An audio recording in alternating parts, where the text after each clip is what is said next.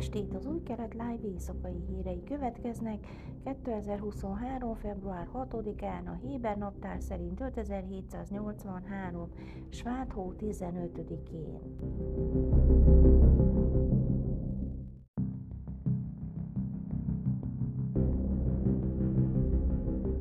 Egy ismeretlen személy vasárnap délután átlépte az izraeli határt Libanonba, közölte a hadsereg, miután a libanoni sajtó arról számolt be, hogy a helyi biztonsági szolgálatok letartóztattak egy férfit, aki átmászott Izrael biztonsági kerítésén.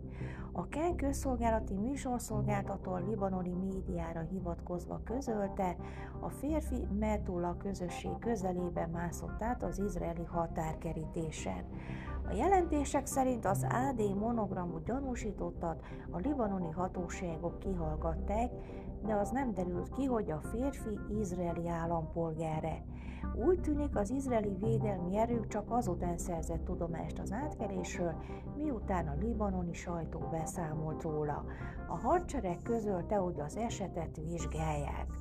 Múlt hétfőn egy civil, állítólag egy harmincas éveiben járó izraeli arab lépte át a libanoni határt. Az izraeli hadsereg közölte, hogy közvetítőkön keresztül tárgyalásokat folytat szabadon bocsátásáról a libanoni féllel, mivel a két ország gyakorlatilag továbbra is háborúban áll. kétezer-huszonegyben egy húsz év körüli arab-izraeli férfi bement Libanonba, és körülbelül egy hónap múlva tért vissza.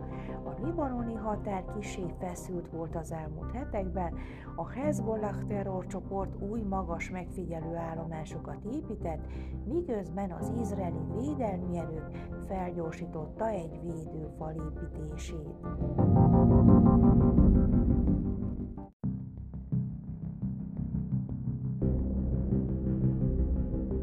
Az izraeli hadsereg vizsgálatot indított, mert a csapatok szükségtelenül aktiválták a rakétára figyelmeztető szirénákat a déli Sderot városában és más közeli közösségekben vasárnap este, miután heves géppuska tüzeket észleltek a gázai övezetből.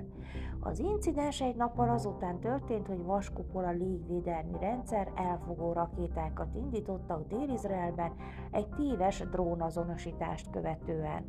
Az izraeli védelmi erők vasárnap kezdetben azt mondta, hogy gázai géppuskatűz indította be a szirénákat, de egy későbbi közleményben kijelentette, hogy a szirénák aktiválása felesleges volt, és vizsgálják az incidenst.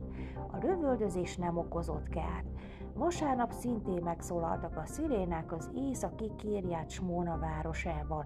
A hadsereg szerint feleslegesen aktiválták őket, és az esetet szintén vizsgálják.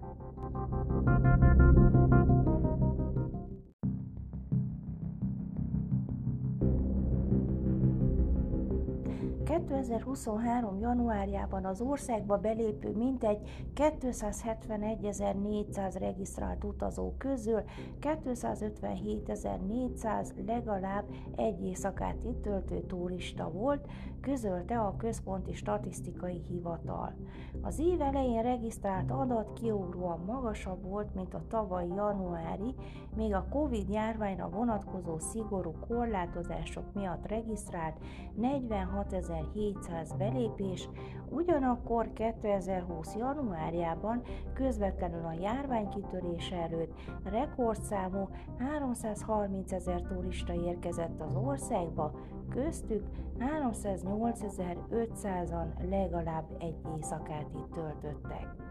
A Központi Statisztikai Hivatal adatai szerint Izraelben kétezer-huszonkettőben két egész kilenc millióan érkeztek az országba, ebből két egész hét millió turista legalább egy éjszakát itt tartózkodott.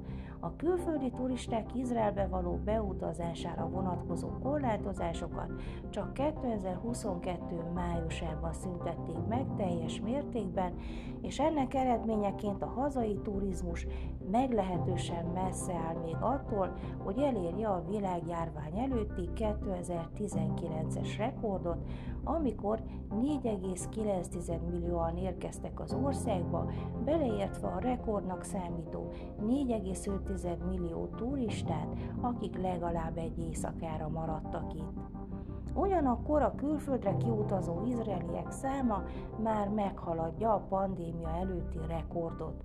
A Központi Statisztikai Hivatal jelentése szerint kétezer-huszonhárom. januárjában hatszáztizenegyezer-száz izraeli utazott külföldre, szemben a tavaly hasonló időszakban regisztrált mindössze száznyolcvanötezer-négyszáz kiutazóhoz képest, amikor még az utazási korlátozások érvényben voltak, és a korábbi kétezer-húsz. januári rekordnak számító ötszáznegyvenháromezer külföldre utazóhoz képest, amelyet a Covid világjárvány kitörése előtt mértek.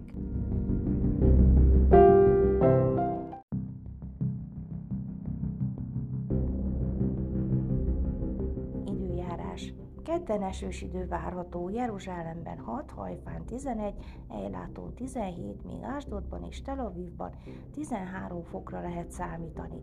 Ezek voltak az Új Kelet Live hírei hétfőn.